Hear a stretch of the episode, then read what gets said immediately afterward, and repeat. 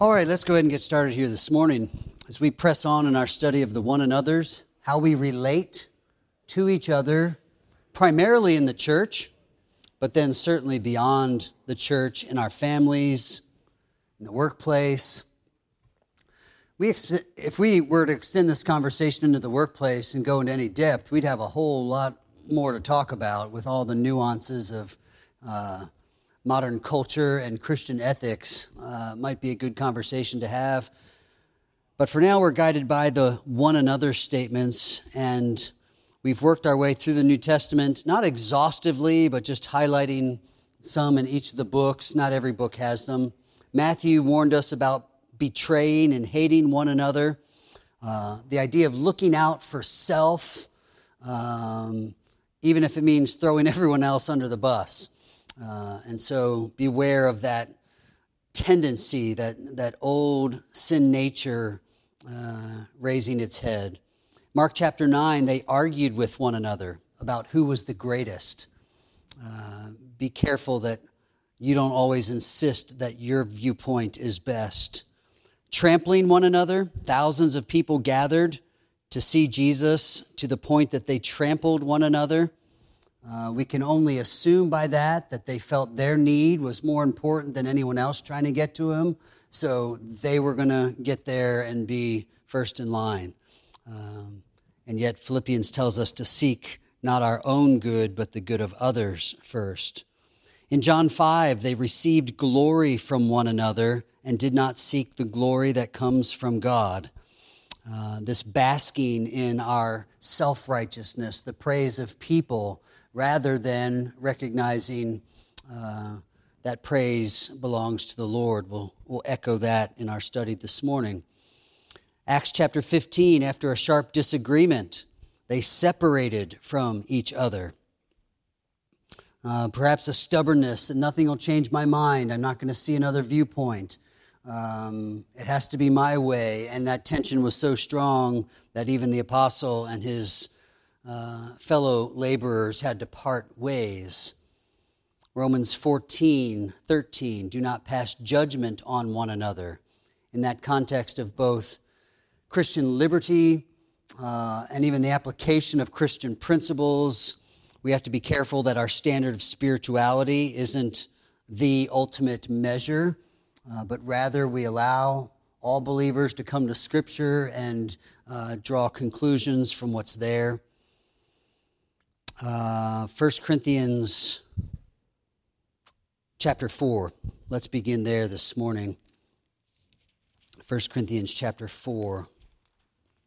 We'll hit a couple in 1 Corinthians here. If you remember, studying through this letter. This is a church uh, clearly in the process of sanctification. All churches are, but Corinth was uh, the recipient of a letter that addressed numerous issues, and so we shouldn't be surprised to find relational counsel uh, passed on to the church of Corinth. 1 Corinthians chapter 4 and verse 6 uh, built on the foundation of stewards of what God has given us, being found faithful, Paul writes, I have applied all these things to myself and Apollos for your benefit, brothers, that you may learn by us not to go beyond what is written, that none of you may be puffed up in favor of one against another. For who sees anything different in you? What do you have that you did not receive? If then you received it, why do you boast as if you did not receive it? So, as stewards, we're to be faithful with what God has entrusted to us. Paul now applying that to his ministry uh, and an ongoing conversation that began in chapter one that there were various teachers in the church, different gifts of even teaching, uh, different styles, different presentations. And Paul said, we have to be careful that even as those with a clearly defined gift, could be teaching, it could be the hospitality, it could be you know the evangelist, it could be any of the gifts mentioned in Scripture and combination of them. we have to be careful that those don't cause us to begin distinguishing each other by some kind of measure of success or uh, who soaks up the spotlight. Paul says, I've applied these things to myself and to Apollos for your benefit. So rather than us squabbling about who's the best and competing for teaching time for the benefit of the church, we're going to recognize that both of these gifts have been received from the Lord. And so verse 7 really drives home the principle what do you have that you haven't received? And if we recognize the truth there, that everything we have has been received in the wisdom and grace of God for the good of the body, then why do we act as if there's any need to compare or even rival somebody else's gift? Um, if you've received it, then why do you boast as if you hadn't? As if somehow you worked this up and fine tuned it and uh, should receive the credit for it. Uh, so mark those verses. That, that's a good text to, uh, to teach even as you're parenting and you start seeing your kids being able to, they're good at something. Uh, it just comes natural and they might be great at academics and some of your other kids aren't. Uh, somebody might be coordinated and good at sports and others aren't. Someone could take on music and some barely limp along. Uh, verses like this help us understand wait a minute, I'm a steward of these things God has given me. And when we hear it in the parable, it kind of makes sense. This one had the one talent, this one the two, this one the five. And we just read it and move on because it felt just like it was a story, but that's real life. That story is illustrating our story. And so even in this room, we're all different and have different abilities. And there's no use saying, well, I'm better than her at hospitality, or, you know, I'm a better, you know, communicator than that person is. No, who's being faithful with their gifts? Uh, that's where the chapter began. It's required of stewards that they be found faithful. And Paul builds on that, and he's warning us about being puffed up in favor of one against another. Uh, recognize their gifts uh, and then just move on. Uh, you might have a favorite radio preacher or a favorite podcast or whatever it is. That, that's fine. Um, but don't take any great uh, pride in that or accredit that to them. Recognize um, that that favorite preacher of yours, and I have mine, um, are gifts of God to his church. Uh, and that's all we need to think of them as. Esteem their faithfulness, give credit for that, obviously. We're to honor faithful ones, but recognize they received a gift, and faithfulness is the requirement. Uh, over a chapter, 1 Corinthians chapter 6.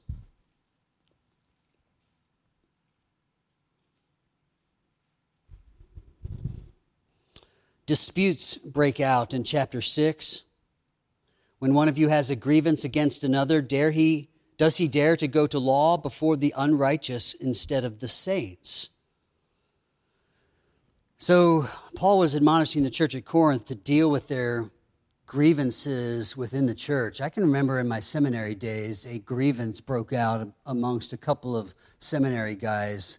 Uh, one of them worked for the other one's company, uh, and they had a little way of helping the employees that you know, for the hours they logged in the business, they could earn money to help that person and, and the crew of the business would help them on a house project, like, you know, put a roof on or finish the basement uh, of their home or something. Well, you know, there were some hours accrued and then uh, the, a job started and then that guy left the company working for him. So it was like a question of should they finish this work or how much was he owed?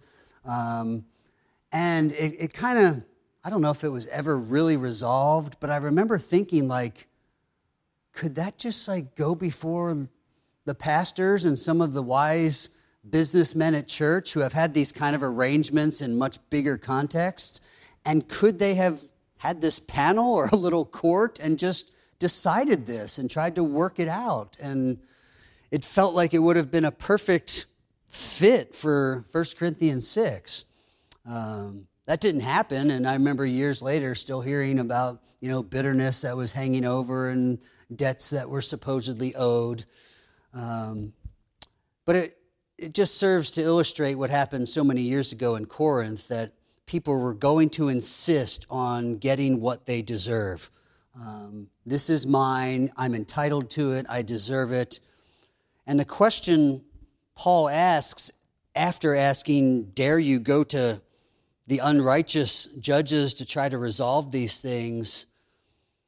He says in verse 5 I say this to your shame that you would go to the unrighteous. Can it be that there is no one among you wise enough to settle a dispute between the brothers? But brother goes to law against brother, and that before unbelievers. To have lawsuits at all with one another is already a defeat for you. Why not rather suffer wrong? Why not rather be defrauded? And the answer to that, according to Paul's logic, would be because we'd much rather God's name suffer loss than for me to suffer loss. I'll not be defrauded, but Paul says it's already a loss that you took this to the unbelievers and couldn't exercise wisdom. But it sounds like the Corinthians were saying, well, I don't care about that. I care about the money I lost or what's my fair share. And Paul's point is why not suffer wrong? Why not rather be defrauded? So, how do we answer those questions? Like, if somebody were to say to you, well, why, why not just let the other person be right and you take it on the chin? Like, what? Why would we do that when that's not justice or something? Roy? Well, it's really easy to give the right answer until it's you. right, exactly. What is the right answer? what do you think, Daniel? Uh, verse 8 also, I think, goes to, to play in all of this. Um, there's two sides of this equation. There's the first side of, aren't you willing to take a little bit of wrong from your brother? But there's also, why are you doing this to your brother? Why would you defraud your brother? So I, I know we preach on one side of the equation. I think both are valid. I need to be talked through. But again, how do you have those conversations with a third party mediate high emotions and uh, feelings of broken justice? Yeah, what, what other Bible principles can we could we counsel somebody with? If you were sitting down and you told them, listen, it looks like 1 Corinthians says you should just let it go. You be the one to walk away, suffer the loss. And they're looking at you and they, they might actually say, You got to be kidding me. That's like $1,200. I don't have that kind of money. Like, what, what do we tell them? I, not, not too long ago, there was a situation where um, some folks that I know were encouraged to uh, seek counsel slash mediation through brothers and sisters at a church. And the response was essentially no. And when we boiled it down and kind of talked through it, ultimately what it came down to is there was a lack of willingness to obey what God's word says. And that allowing someone else to mediate in the church, in the context of the church, meant I have to actually submit to what God's word says. And even if I don't like it, and that was the struggle in that scenario was I'm not sure that I want to do what God's word says ultimately because I still want to cling to my own sense of justice or self-righteousness or whatever it may be. Um, I think that applies here too. I mean, that would be my fear is that God's word would tell me something and I wouldn't be ready to yield to that power. Yeah, so now we've added this fear of, well, what if the church doesn't see it my way? You know, and we're still kind of on our our perspective on the matter. Daniel wisely pointed to verse 8, which would kind of remind us, well, maybe the other side's not seeing any perspective either. But we could imagine a scenario where you might be right and still being counseled to let it go, suffer the loss? Will you be defrauded in this for the sake of unity or peace? And they're thinking, you've got to be kidding me. That, that's not right. That's not justice. And they could literally leave the church with a position that sounds really good justice. And that church was telling me to do something that's not even right. When in actuality, they were just asking you to be defrauded. But what other scripture do we give to a person who's saying, Is that all I have here? Is to lose? It seems to me like this may boil down to, we claim to believe in a sovereign God, but do we really when we won't allow ourselves to be defrauded? Talks about another place, you joyfully accepted the spoiling of your goods. Uh, that's total reliance on a sovereign God who will execute justice, maybe not now, but later. And we just don't have a big enough God. Yeah, we have to get to these bigger principles. If you were counseling this person, you know, the Christian brother next door was cutting down his tree and it fell on their fence or their car or something, and he won't pay for it, and now they're fighting about it, and and they're, they're not going to go to the church because they're afraid the church is going to side with him, and you you would have to be drawing on some bigger principles because the Bible doesn't only say go around and suffer loss and be defrauded. No, there's a foundation on which the, that request of sacrifice is made. And it would go back to big principles like listen, are, are you willing to trust that God is in control of this? Do you think that He didn't provide that car and that fence the tree fell on? Like, do you think you earned that yourself and now somehow it was lost? And how dare God let that happen when, you know, last year in the stewardship conference at church, we, you know, at this scenario, you were hearing all about it all belongs to God and, you know, it's all his stuff, but we don't really believe those things when it comes down to suffering loss or being defrauded. Suddenly it was all my work, my time, my money, my stuff, somebody owes me, and we're a long way from what do you have that you haven't received? And other questions like, and who did you receive it from? And why did he give you those things? And why has he, has he given you so much? Or asked that you suffer the loss of some of it when he maybe has never given any of that to some other people? There are all these questions that draw our perspective to something more than what we thought was such a virtue justice. Justice is a virtue, but at times God says, You're not going to find it on your own, and you're going to have to leave that to me. And he calls it justice with a big stick, too. He calls it vengeance. Um, but he says that kind of repaying, that kind of seeking out justice and making sure it's evened up belongs to God. And at times, it's just not going to be within our ability or means to find and accomplish that justice.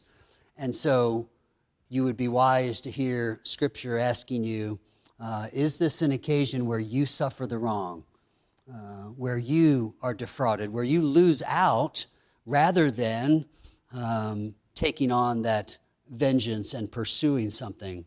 Especially in this context of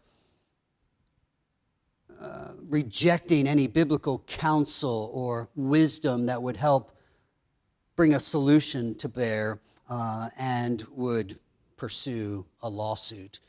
Now, this is talking about within the church. Right. So, you know, it's, I think sometimes it's difficult to then say, okay, so how do I deal with the unbeliever? Like, should I be handling that different, or is, is there some threshold or something, right? I mean, that's, that's the next big question that sort of at least pops in my mind. Uh, you know, and I know our, our studies focus more on inside of the church, um, but it, it, still sort of begs the next question of, you know, our Sermon on the Mount, right? Turning the other cheek, or. So, what do we do with not to have lawsuits with one another? Dave's right. This context of the church, that's why it's a loss, because you're going to the unbelievers to, to ex- find wisdom that you say you don't have when it's right there in the church. Um, what, what do we do with, you know, lawsuits with unbelievers? And, you know, especially in our nation, probably the most, you know, balanced nation in the world in regards to individual rights, freedoms, justice. So we, we, we hear lots about lawsuits, and some of them rightly so. What do you do? Like, is this verse saying Christians should never be in lawsuits? Um, Dave referenced the Sermon on the Mount. Do we just always turn the other cheek? Is that a what do we do with some of these questions? Roy? Well, there- is a, subject here, but, but, uh, okay. Uh, You have the, sell your cloak and buy a sword. Well, swords aren't used for spanking, so self-defense is, is taken care of there.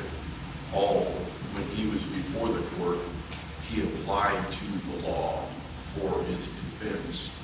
So that may give you a doorway into I am going to magnify the justice of God by pointing out that this is wrong and taking it to a court to adjudicate that issue.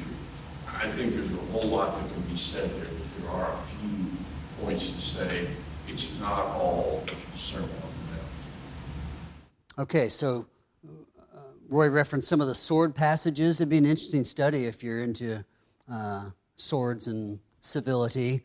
Um, you know, sometimes it's, yeah, take up your sword. Other times it's those who live by the sword die by it. When he sends the disciples out on their practice evangelism, you don't take a sword. You don't need that for the kingdom of God. Um, so four swords, and yet you don't need them. How, how do we how do we blend that into our into our thinking? Um, what else? Let's keep adding to it, John. Uh, I get two different thoughts. One on the concept of justice. I tend to look at it more as the application of, am I being just to the other person? It seems like the prophets are calling people to account for their failure to be just in their relation towards others. And that's a case where we're trying to dodge justice, we're just trying to have our own. But, but the other, you know, the sword concept reminded me of when Sennacherib uh, came against Uzziah or Ahaziah. And Ahaziah was overwhelmed because Sennacherib was there with all his troops and had Jerusalem surrounded. And uh, had that letter of threat from Sennacherib. And so he spread, you know, he went to the temple, bowed down, and spread out to the complaint and called out to God. So he was appealing for justice as far as God's uh, righteous protection. And in that case, you know, God did the miracle of the deliverance. But at other times, you know, he prepares us to go to battle, you know, to be our own defenders under his leadership, if you will. Yeah. I don't see it as a, a either or. I mean, it's, there's a lot of variations in this whole concept. Yeah, a lot to the conversation on justice. One, are we seeking justice as much as we're trying to be just? And then the thought of even in the Old Testament, sometimes God delivered and brought justice, and yet sometimes He had the armies go out and fight for the right causes. Uh, Daniel, what else? Um, end of James 3, I think starting verse 13, all the way through chapter 5, verse 6. You have a lot of examples that are, I would call the bigger concepts that might have driven the comments that Paul makes in 1 Corinthians 6. There's this idea that, that wisdom is coming above. The reason quarrel is that you're seeking your own good.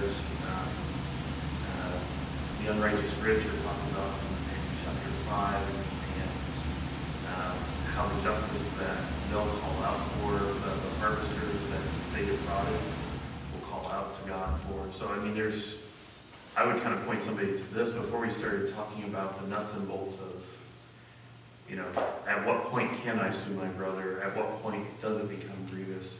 Is there bigger concepts that were actually being driven out by Paul in First Corinthians, as opposed to finding those definitive lines where I can be quote unquote justified to, to um, start a lawsuit. Um, I think ultimately, uh, chapter four, he says, um, um, uh, starting in verse thirteen, he talks about, you know, I'm gonna go and do this thing in this other town and make a lot of money. And, and the point of that was, you don't even know what tomorrow brings because that's all in the hand of God anyways, much like you don't know the outcome of being defrauded. Do you, could you say what would happen if you allowed a, a fairly sizable um, monetary um, uh, inflicted item to, what would that mean on the, um, the other side of equation? Yeah, what you're seeing is there are all kinds of other conversations that we could get to. Um, just know generally, uh, if you're searching the scriptures, you're not going to find a, a, any law forbidding that Christians engage in a justice system, even if it looked like a lawsuit. Um, I think all, you'd always be factoring in how does the testimony of Christ, you know, seen in this. So, you know, there may be times where you, you'll suffer the loss even to an unbeliever, you know, they built their fence and it's three feet on your property and you don't have that much property anyway. And it like it could be a big fight but maybe you'd let it go. Like if the spirit led that way that'd be fine. There's but there's no law saying you or no command saying you can never exercise justice as it's set up in our civil government. Um, even on the sermon on the mount you realize there, it, it's a fitting discussion for our day in our day one we live in a society that's very ready to dive into lawsuits.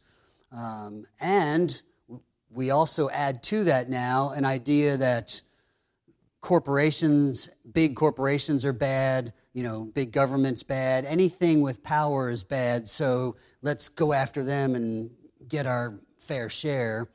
So when you hear turn the other cheek and go the extra mile, we'd have to study those texts and see, okay, that generally is reflecting more of the heart of a personal loss um, than it is, you know, big government taking advantage of me or big corporation. Um, the Bible's not saying you should let big corporations run over the little people, but it is saying in personal engagements with people, there may be times where you do just this. Uh, 1 Corinthians 6, more of a legal matter. Sermon on the Mount, more of a personal affront or offense or uh, call to sacrifice. And you are told, you know, you better have a heart that's quick to mercy and not retaliation uh, rather than always ready to fight. Da- uh, David?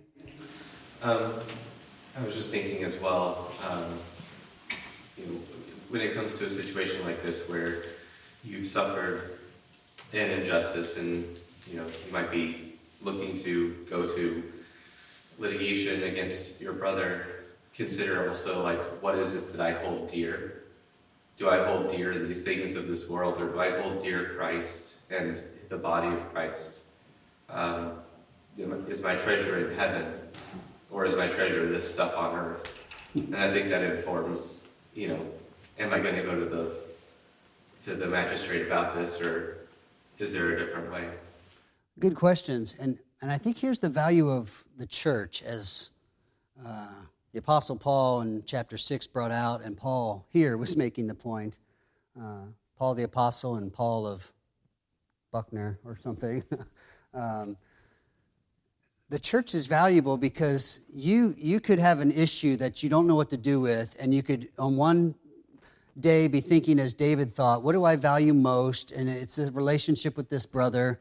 But let's assume you're, you're pretty much in the right. You could be also thinking on another day, um, well, he needs to realize he can't just run over people like this, or he needs to, know, like, he, that's not helping him. So I need to do this because I'm helping him.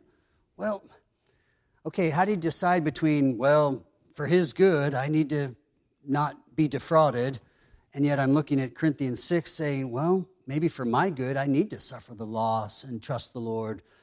That's where, when you go to the, the church, and I don't even think it's purely the elders and pastors, though there clearly is spiritual wisdom there. I think in a law matter, and like that, that could be a whole body of wise men. Um, in a family situation, it could just be the other family. You know, you've got all these grown siblings, and there could be help in all those family members in solving a little issue over how to do Christmas or something. There's all kinds of ways that when we yield ourselves to the wisdom of God in other spirit filled believers, uh, we're doing a good thing. Um, you've probably heard Proverbs used often a multitude of counselors, you know, gives us safety. Well, that doesn't always have to be like a professional counselor or a staff pastor. It's just spirit filled people who are speaking truth. And in that truth, you realize, okay, they see my perspective, but they're also helping me see other perspectives. And, you know, I, I should listen. I should hear, uh, be quick to hear, uh, slow to speak. Back to James. Sort of interesting.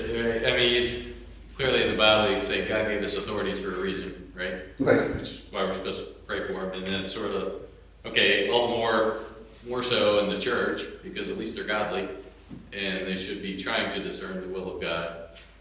Um, makes you wonder why churches don't have, like, in their vows, when you're becoming a member, that you will take disputes to the leaders of the church, right? like, like you have to actually commit to that, that you would do it, because it seems like that's often a fault within the church, uh, where we don't do that. And we read a passage like this, but do we really apply it? Yeah, and unless maybe you've been in a lawsuit and been on either end of winning or losing, or, you know, watch the silly court shows that are on TV and see people coming out thinking they were right and they lost, and un- until you could personalize it somehow, you don't realize how how much faith it would take to go to a body of believers and say, okay, you decide, and have to walk away from that, not saying, oh, they sided with him. No, that would be ungodly. That would be wrong. That would be faithless. The whole point was you were trusting them to, to show a path of truth. And when they do it, you'd better lean hard on, okay, they think it would be best if I suffered the loss. Or maybe they handed some of the loss to both parties. And instead of walking out saying, oh, I didn't get what I wanted, we should be thinking, if we were in that situation, I got exactly what God wanted here. This is how He told us to do it. And it worked. Not because I won or they saw it my way, but because truth was dealt to everybody and we all leave trusting God, including those that had to make the decision and now think, wonder if they're mad at me. Well, you'll have to trust God with that. But Paul knew that's how human relationships work, and yet he, under inspiration, says, This is how God wants you to deal with conflicts. Right? Well, we have a path separate from this for obvious sin. And factor into this, if you have a dispute, there is likely going to be a difference between the two as far as their, I don't know how else to say it, but standing in the church. Maybe a young believer as opposed to somebody more mature. Somebody that's better friends with the pastor and elders, and somebody that's less. So even this kind of a, situation where you're trying to figure it out, there are landmines all over the place. Yeah, I mean, we're not even getting too specific other than a tree falling on a fence, but obviously life can get far more complicated and not even have to be blatant sin. I think that would be other passages addressing how do you deal with this. Uh, these matters obviously will be a temptation for sin, um, but doesn't necessarily look like it was an immediate sin that happened. It was literally just a, wow, that's kind of an unfortunate situation. What, what does wisdom look like here? Paul? Just commentary, but I was thinking about Philippians 4 2 um, and the exhortation to Euodia, Euodia and Syntyche to agree in the Lord. And it's just this little toss up in the middle of apparently these two women didn't agree about something. It was causing some sort of a rift, but the, the charge at the end of the day, granted, we don't know what, even if what they were disagreeing about was even sinful, um, we tend to think that if it was sinful in and of itself, like the topic of debate was sinful, that it, it would have been called out. So the sin was probably the disagreement, not the source of the topic of disagreement necessarily, but just the mandate of pretty simple, just agree in the Lord, uh, which I think is powerful and challenging. Yeah, Philippians 4, uh, Euodia and Syntyche echoing chapter 1, where he tells them, listen, you, you're partners in the gospel. You, you live life together. So in the Lord, find the unity. And probably could have drawn on what he said to Corinth there. If one of you has to be defrauded, embrace that and trust the Lord to make up any lack. Um, a lot of faith here that we need. Um, I, as we're looking through this, it describes to me if you've gotten to this point where you're considering a lawsuit against your brother or sister in Christ, a lot of other things must have failed along the way. Uh, good counsel, wise agreements, being able to work together towards some common goal. I would see the thrust not on a lawsuit, but on how do we build relationships inside of the church that allow us not to get to that point, allow us to have those mechanisms one another counseling and knowing when to take wisdom from around us. I think there's, that would be where I'd want to spend my time rather than trying to figure out when I can, when I can have a lawsuit against my brother. No, it's true. It, it does seem like the heart has already gotten too wrapped up in this, and you've forgotten some of the key principles, which I think is why Paul says, listen, it's already a defeat that you're going to a lawsuit. You, you've already lost. Uh, let's step back now and figure out what a win would look like. And it's not even, you know, Stephen Covey's seven habits. One of them is, you know, think win win. It's not just some idea out there like, oh, let's figure out some way that we both. No, it, it's let love rule. And, and if you can't find a way to peace, then ask the church for help in the wisdom for making that peace.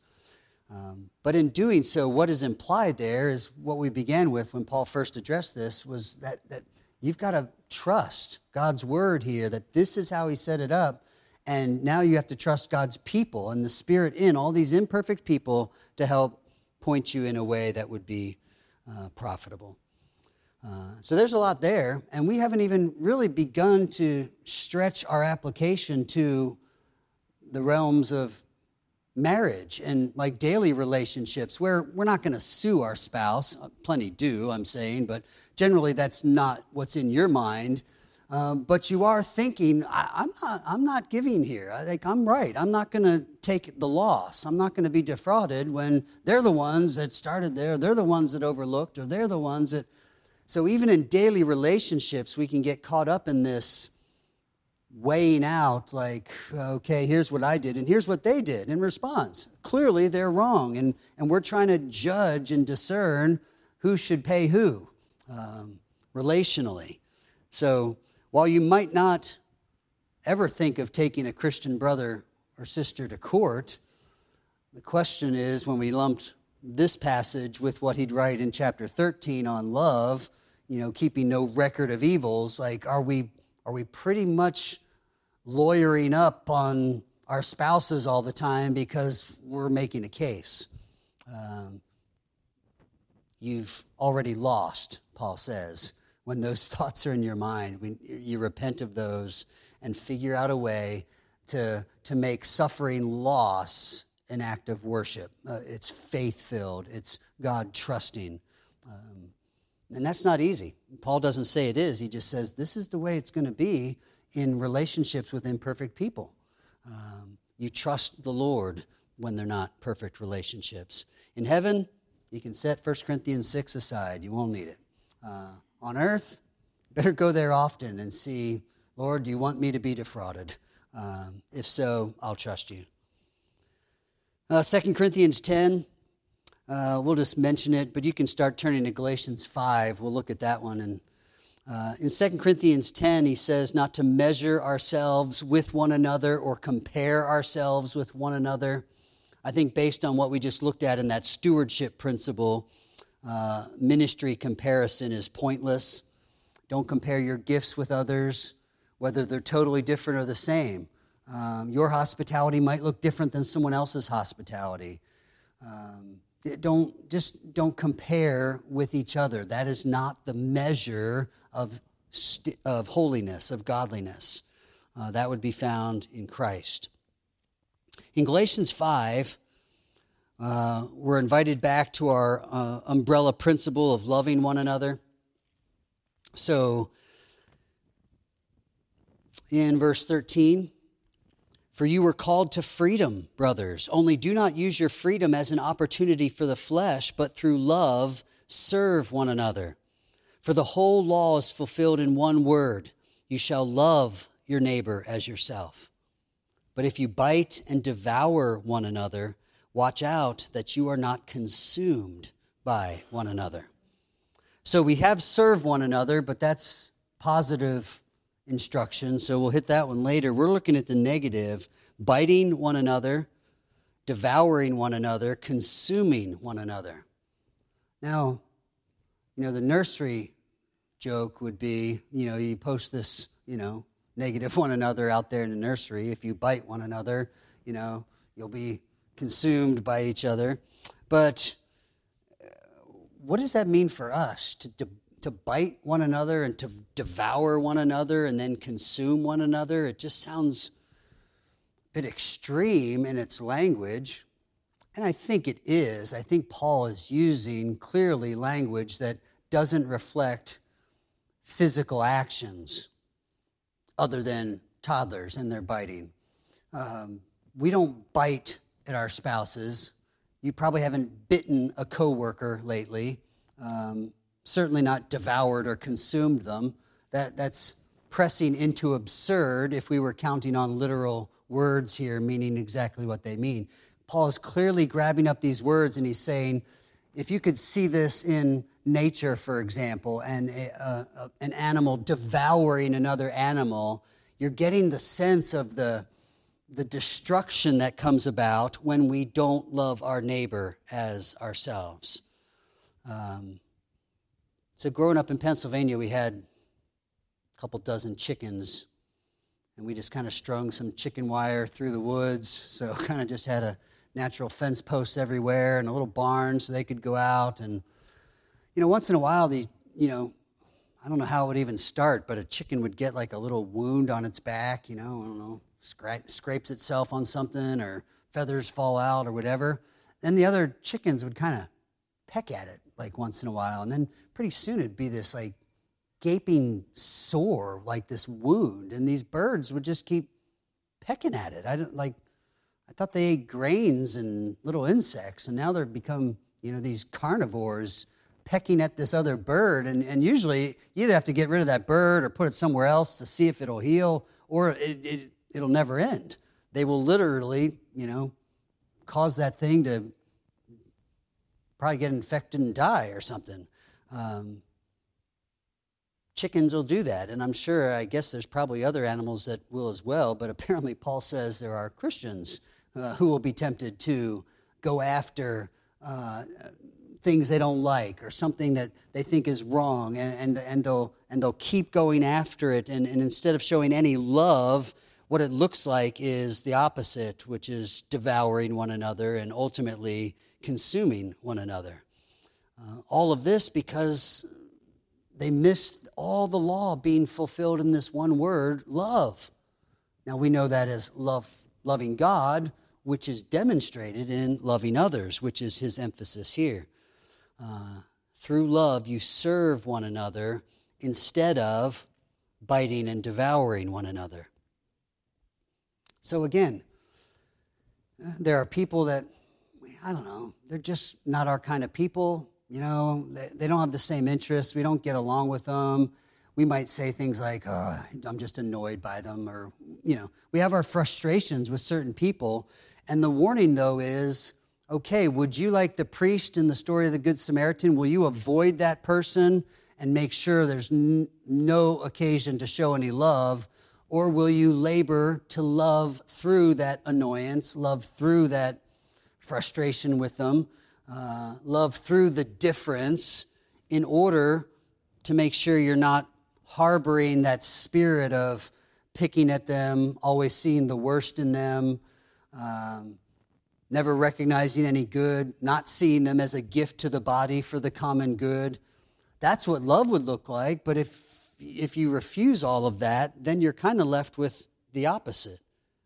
Because as Paul says it, the law is fulfilled in one word love your neighbor as yourself. But here's the alternative you can bite, devour, and consume. So you'll either love or you'll be fostering that spirit of biting one another. So while that word isn't one that we'd often use to describe relationships, I think when we really think it through, uh, it becomes pretty stark that biting and devouring one another is the opposite of love. Uh, that's the battle that will rage this week. The devil's agenda will be a spirit of biting and devouring. Um, just let it, let, let your mind pick at something and, and, and because it's, it's not right, you don't like it. Or you can love. And like the Good Samaritan, instead of going after that wound with, yeah, see, they're not that, I don't like, it's no, I'm gonna, I'm gonna anoint that. I'm gonna, I'm gonna help heal that wound. I'll do what I can to bring that along so that it, uh, it sees health and healing. Uh, be careful, Paul warns, that we don't consume one another. Uh, let's see. One last one here in Galatians 5:26. We've just heard of this struggle between flesh and spirit. We're told to walk by the Spirit so that we do not gratify the desires of the flesh. Verse 16. Those are listed out for us. Here's what it will look like when you let the flesh have its way, when you yield to that temptation. And then here's what it looks like. Verse 22 when the Spirit is at work, and that work is called a fruit, and that fruit is described in a lot of different ways uh, love, joy, peace, patience, kindness, goodness, faithfulness, gentleness, self control. Against such things there is no law. Well, that's interesting because he just told us up above that there's all this law that is summarized as love. So, all the law that we could hear about how to treat each other is summarized in one word just love people.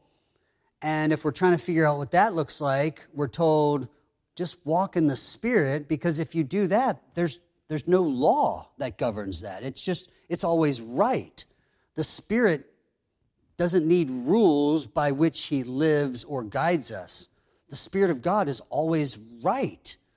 So if we're walking in that Spirit, we don't have to be, oh, what, um, oh, yeah, I'm not supposed to do this to people, not supposed to lie to them, not supposed to pick at them, not supposed. No, we don't need the law because we're walking in the Spirit. So all the law is summed up in just love. Love is the fruit of the Spirit. And so if we're walking in the Spirit, we're going to be loving, which means we're going to be keeping all the law. But that law seems a long way away. I, I don't need to keep looking at it because the Spirit's helping me get it right. So, walk by the Spirit so that you don't treat one another wrongly. And then he goes on to say, if we live by the Spirit, let us also keep in step with the Spirit. Let us not become conceited, provoking one another, envying one another. Uh, here again, it's the fruit of the Spirit will keep us from that. So keep in step with the Spirit so that you don't live this way. But this conceited, uh, we've heard that word already. It's that idea of being puffed up. Um, it produces, or at least leads to, that judgmental spirit, and we're not supposed to do that. We saw in other one another's. Uh, we're not to provoke one another, not to be envious of one another. The provoking is kind of a calling out. It's like Goliath standing on his mountain calling out to the Israelites, Hey, I dare one of you to come out and fight me. It's that challenging, it's, it's putting myself up against someone else. Well, when he's already told us not to be conceited, in the immediate shadows of telling us to be filled with the Spirit, perhaps there's a danger that we start thinking we're pretty spiritual and we actually pit our spirituality against somebody else who we think isn't as spiritual because of what they wore to church or because of what they did Saturday night or because of, you know, their attention or their the movies they watch. We have our reasons, and, and Paul is saying, wait a minute, walk in the Spirit and love one another. And the first warning he gives after saying, be spiritual, is don't be conceited.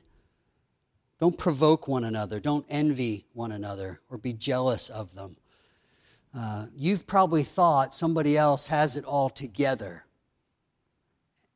May not have looked like pure envy, but it's the beginnings of it because eventually you'll start saying things like that to God. Like you'll struggle with your besetting sin and you'll say, Well, I don't know why I can't be like someone. So they never have any problems. Well, it's as if you're arguing against God and saying, This is your problem, and I wish I were like them because they don't have problems. And there's all kinds of wrong thinking going on here. So think this through a little bit. Why verse 26? Don't be conceited, don't provoke one another, don't envy one another. After a whole paragraph about walking in the Spirit and being spiritual and having this fruit in your life of spirituality. It's just a warning that the battle always rages. You thought you had ended the battle in verse 16 when you said, I'm going to walk in the Spirit and not gratify the works of the flesh. And even in your effort to walk in the Spirit, there's danger that thinking your effort accomplished something and now you're conceited and pitting yourself against others. Either I'm better than they are or I'm not as good as they are, and they're both wrong. You're looking at the wrong place. You're be focused on the Spirit. So take these one another's. We've got just two more negatives or so, and then we'll dive into the positives. But realize while you might not be served with legal papers of a lawsuit, you might not be asked to join a class action lawsuit this week because of the shampoo you used 20 years ago is, you know, caused cataracts or something. Um, but be careful that you're not litigating against someone, litigating against a spouse, against your kids. You know, we tend to tend to hold stuff against them. Uh, we're trying to teach them to forgive their siblings, but we're pretty good at remembering you did this yesterday, and I'm going to remind you you did. Um, be careful that we're not biting and devouring. We, we, we don't want to pick at the wound. We're supposed to be healers of the wound. Um, so, a lot of these negative one another seem far away from us, but they might be a little closer than we realize, uh, below the surface there in our hearts. And so, let's be warned by them and against them. Heavenly Father, uh, we're glad that we can come to your word and that your Holy Spirit will use it to, to show us how we can be better lovers of you, our God, and better lovers of each other.